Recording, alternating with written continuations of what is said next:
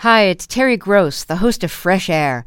We bring you in depth, long form interviews with actors, directors, musicians, authors, journalists, and more. Listen to our Peabody Award winning Fresh Air podcast from WHYY and NPR. In the NOCO is supported by Blue Federal Credit Union, with locations from Denver to Cheyenne, helping members tap into the power of community. More information at bluefcu.com. Hey, it's Alana Schreiber, and I'm a producer on Colorado Edition. Before we start today's show, I just wanted to share why I love public radio. Programs like Colorado Edition share such a diverse spread of stories. Listeners who tune in to KUNC can discover anything from the COVID vaccine distribution plan to the history of Christmas lights.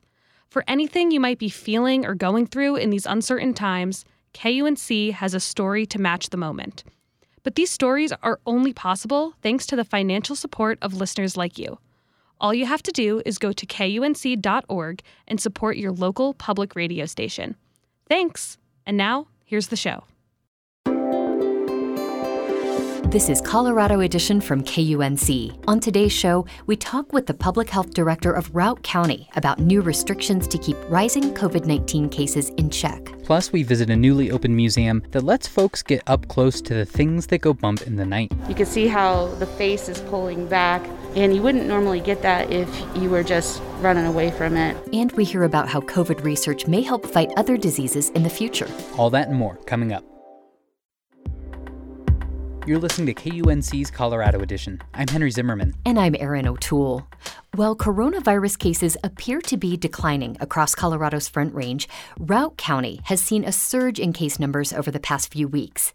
The county, which is home to a number of popular tourist destinations, is currently at level orange on the state's risk level framework. To slow the spread of the virus, Routt County implemented a new set of public health orders on Monday.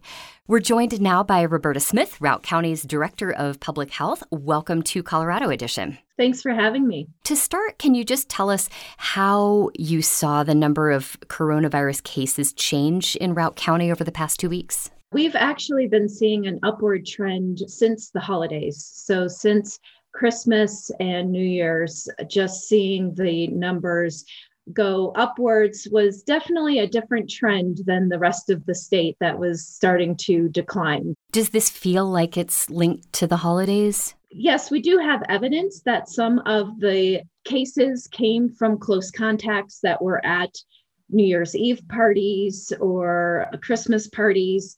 And we've definitely linked through our contact tracing that household spread and contact with other known contacts really is what's driving our numbers up. We also know m- most Colorado counties with destination resorts are seeing an increase in case numbers.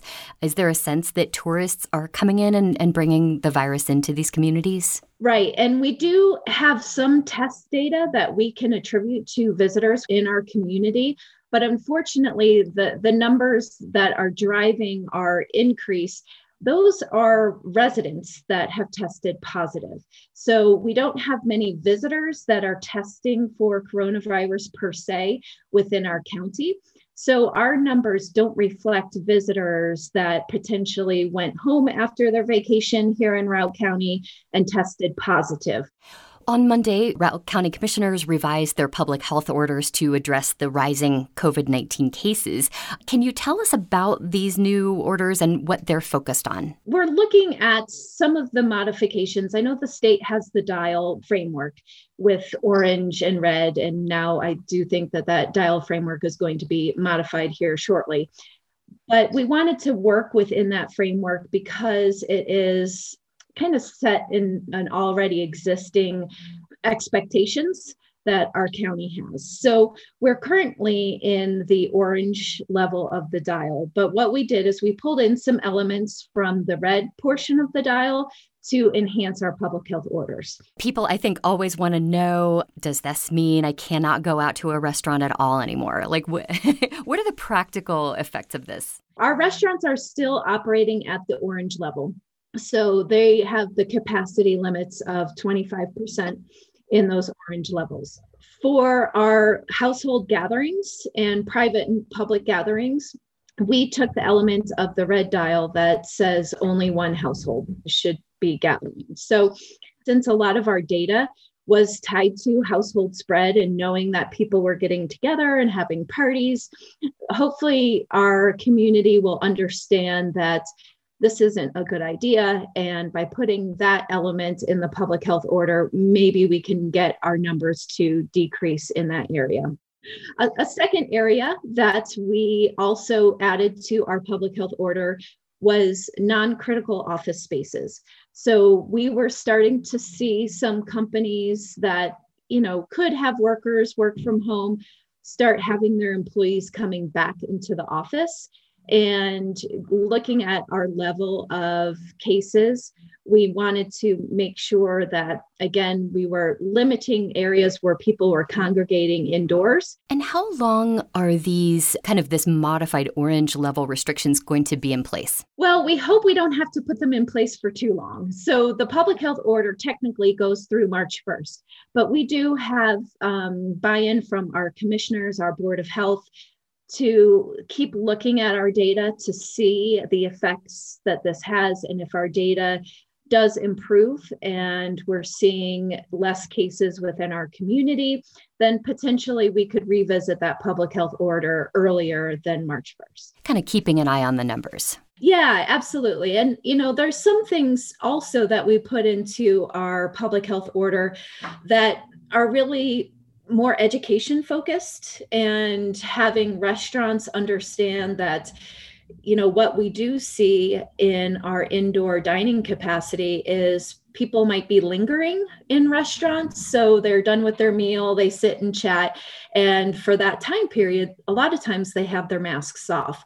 So we're encouraging restaurants to educate their patrons that they should put on their masks when they're not actively eating or drinking. And I know Dr. Fauci with the NIH has really talked about this in a lot of his messages that just putting the mask back on when you're not actively eating or drinking that's that's actually going to help reduce some of the risk in that restaurant. How has the community reacted you know both to the rising case numbers and these new health orders?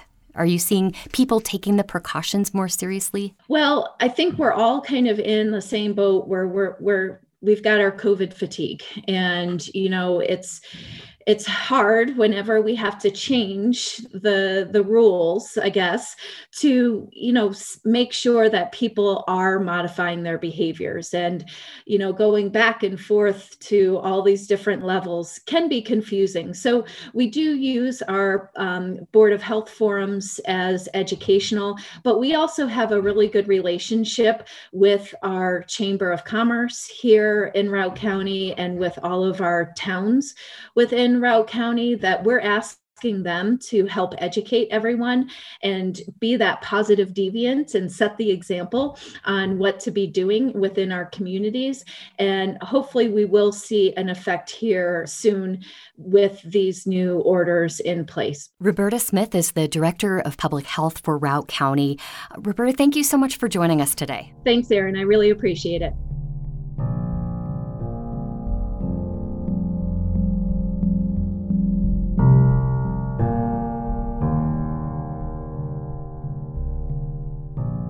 If you live in the US, you're more likely to be killed by the police than in any other Western nation. And in the Mountain West, it's even worse. But there are some bright spots.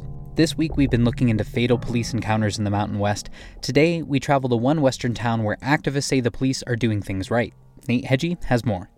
Moses Lake is a hardscrabble, working class community out in the dry, flat scablands of eastern Washington. Uh, we have a lot of factories out here. Johanna bin Wahid is taking me on a tour downtown. There's a lot of uh, airbag factories. He's got piercings, dreadlocks, and he's taking drags from a vape pen dangling around his neck. He's lived here in Moses Lake for most of his life. While the town is kind of diverse, and we have a lot of Latinos, lots of Latinos. Wahid is one of the only black people here.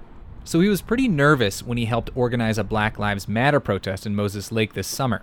He says there's a pretty conservative, white, racist element in town. But it, it came together nicely. We just had a nice march, snacks, we talked, shared stories. You know what I mean? It went really, really well, which surprised the hell out of me because I get called the N word around here quite a lot. While Wahid and others were protesting police violence and systemic racism across the country, they weren't worried about the local cops. Believe me, you, I'm not a huge fan of the police and stuff like that, but the police here, I do like them. That's because in Moses Lake, Wahid says the police don't feel like bad guys. They feel like your neighbors. They're very wholesome, they're very localized, they're very human. They go to our gas stations, they go to our gyms, our stores. You see them on and off duty. So it's really hard to hate them. Bailey, come here. Wahid hollers out to his friend Bailey Sampson, who's hanging out near a skate park. She runs over. Sampson was one of the rally co organizers, and she agrees with Wahid.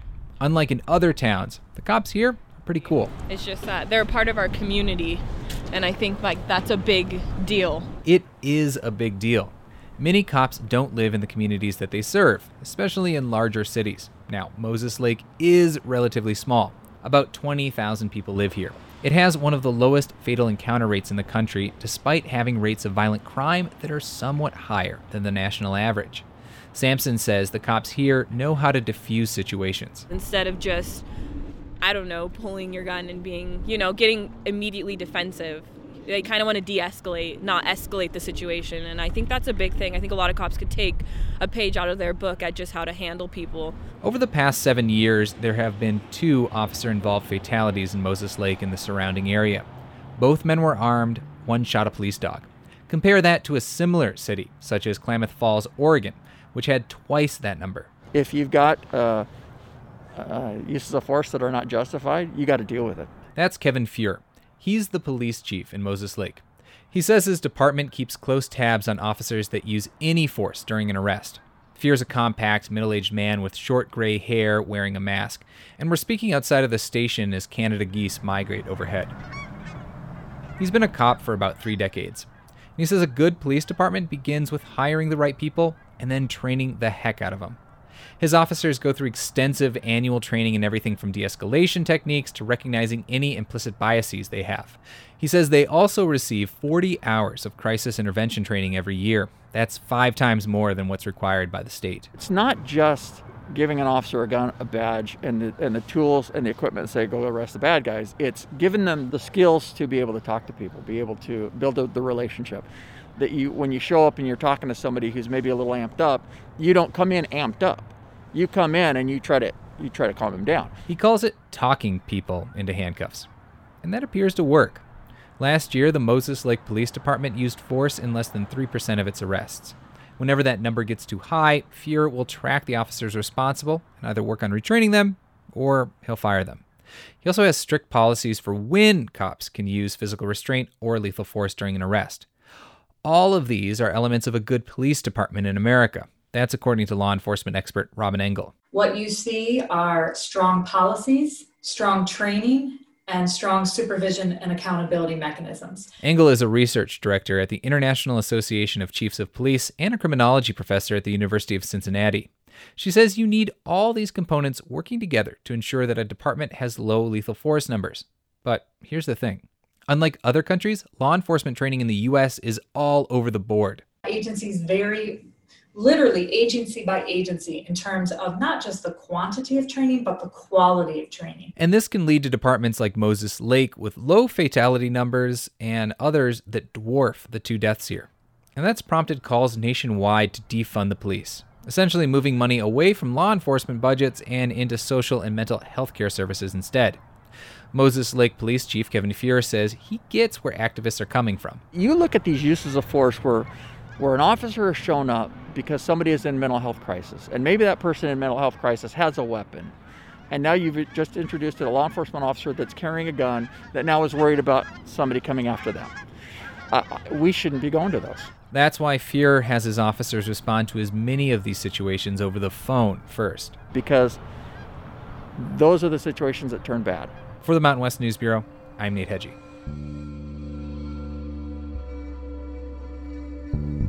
Our series Elevated Risk Police Violence in the Mountain West wraps up tomorrow with a look at how police view the issue of brutality and violence. And you can find this and other stories in the series at kunc.org.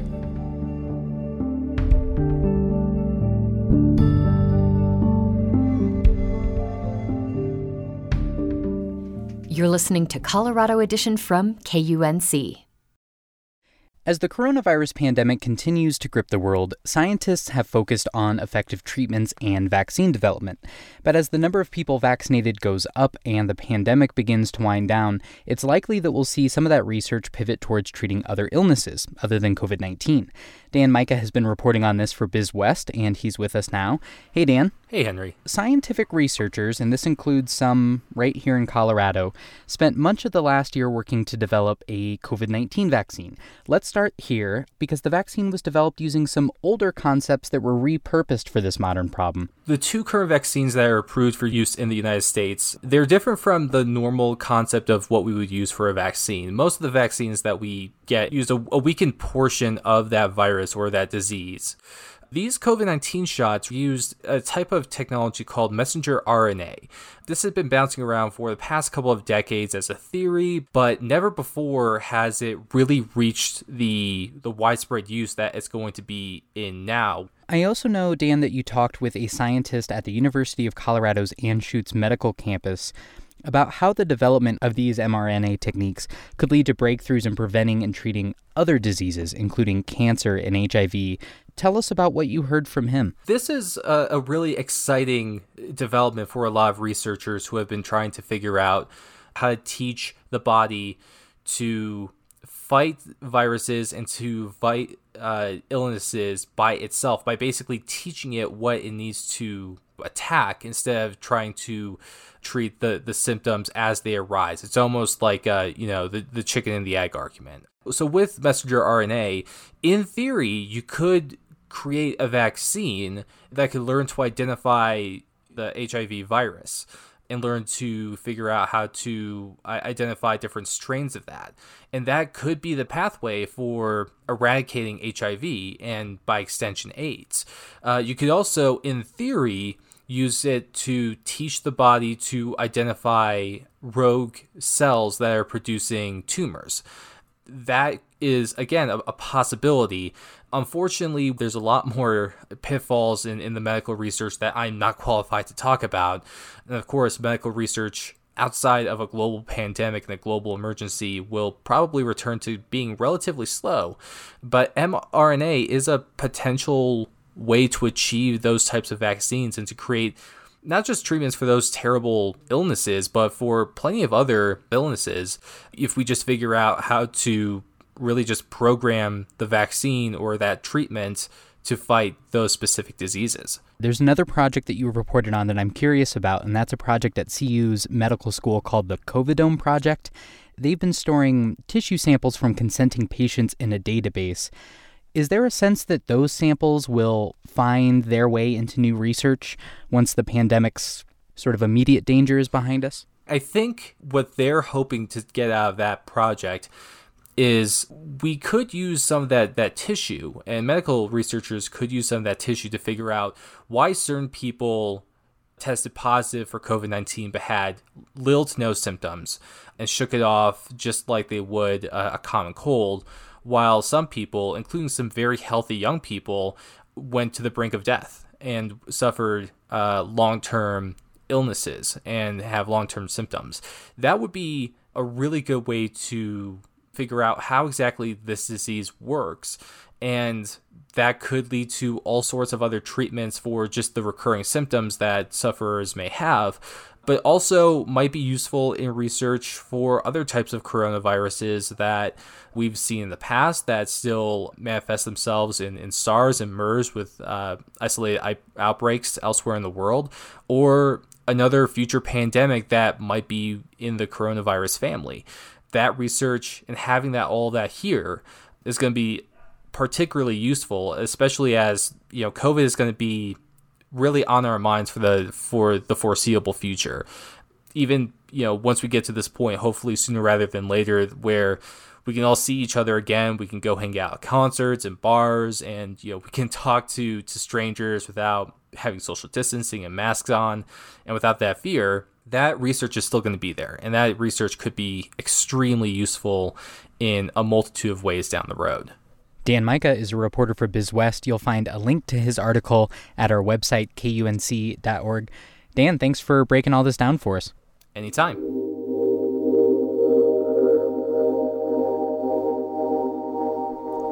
There's certainly a lot of scary things in the world right now.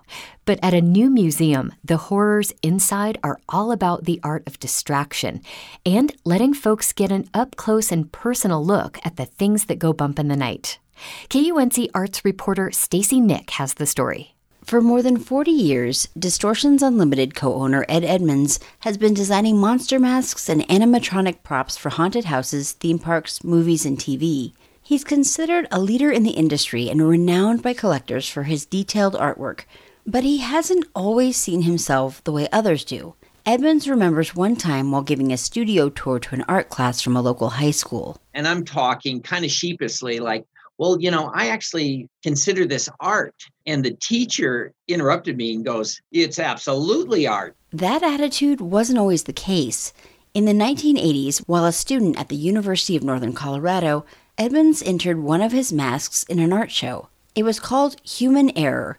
One half was a normal human face, and the other was minus the skin to show the muscles and skull underneath. The show's jurors were not impressed. They wouldn't even allow it to be shown. They did. It was no, it's a stupid Halloween mask. That's not art. It's experiences like that that made Edmunds wonder what the response would be to his latest project, Distortion's Monster World. The Greeley based company headed south to the Denver Pavilions to create a horror themed interactive pop up exhibit. I was really wondering if people would like it. You know, I was, are people going to want to come in and, you know, not be scared and not, you know, have that kind of haunted house experience and just look at these things like they would at an art museum? So far, they seem to. Oh my goodness. Featuring more than 25 of the company's designs, this is a place where people are encouraged to touch the art, as well as take photos interacting with the exhibits, like the alien queen from the classic horror film Aliens. But it's more than just a place for a good selfie. It's a place to learn about the art's backstory, like that prop from Aliens. Distortions was able to go back uh, in the 90s and do basically a molding of the original prop that was used on the film. Nate Webb is co owner of Blazon Illuminations. The Loveland based production company collaborated with Distortions Unlimited to create the exhibition. And to be able to come up and see these things as they were on set, uh, it's one of a kind. You don't get this anywhere. Placards tell the stories and the process behind each of the hand sculpted works, like the animatronic gargoyle purchased during the company's fledgling years by actor Dick Van Dyke, who is known for his elaborate Halloween parties. The piece was originally part animatronic and part human powered. An actor would sit in the suit, lying in wait. So in that part where he started screaming, he would have jumped off the platform and come run at you. So But here, he stays safely on his pedestal so you can see the detail of his snarling teeth and admire his wingspan. A lot of people are afraid of these things more than they are able to appreciate it. Nate's wife Heidi is the co owner of Blazon Illuminations. She says taking these works out of the dark haunted houses where they traditionally live and putting them into a museum like setting puts a whole new spotlight on them. We have a Frankenstein in the back that normally with Frankenstein you're like tearing off the other direction. But this guy, if you're looking at him, you're seeing the sculpt of his neck and the way that the tendons and all of the muscles are working and how he's straining and you can see the jaw. You can see how the face is pulling back. And you wouldn't normally get that if you were just running away from it. It may not be the Mona Lisa, but she's right. There's something really beautiful when you look closely at the intricate work of each piece like the surprisingly lifelike decapitated head from rocker Alice Cooper's Brutal Planet tour. Monster World features several props commissioned from Distortions for the show, including the original guillotine. You can actually put your head in there. It's been adapted, so nothing's going to hurt you. Everything's safe. The blade's been changed out for a padded blade. So it's kind of fun. For Ed Edmunds, the fun is in finally getting to actually see people enjoying his art. It's something he's been working towards over the past few years with projects like the Travel Channel series Making Monsters, as well as Monster Day, the annual festival in Greeley that celebrates all things monstrous. All I did for 30 years was just we make it and ship it out and we never saw the people that get it. We never saw the people that bought it. And then suddenly with the internet and the tv show and it is really a kick in the pants from an artistic standpoint to see how people respond. While the subjects in monster world are designed to be scary the museum itself really isn't. In addition to being well lit, all the animatronic exhibits feature push button activation, so visitors control whether they want the Wolfman to jump out and howl or not. They also use ultraviolet light to keep things sanitized without harming the art. Again, Nate Webb. We wanted people to come here,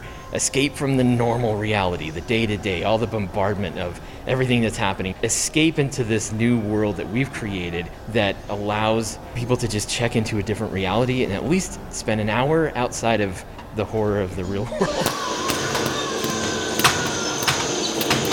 Because right now, the world is scary enough. Stacy Nick, KUNC, Denver. You can find out more about Distortion's Monster World and see photos of some of the exhibits at kunc.org.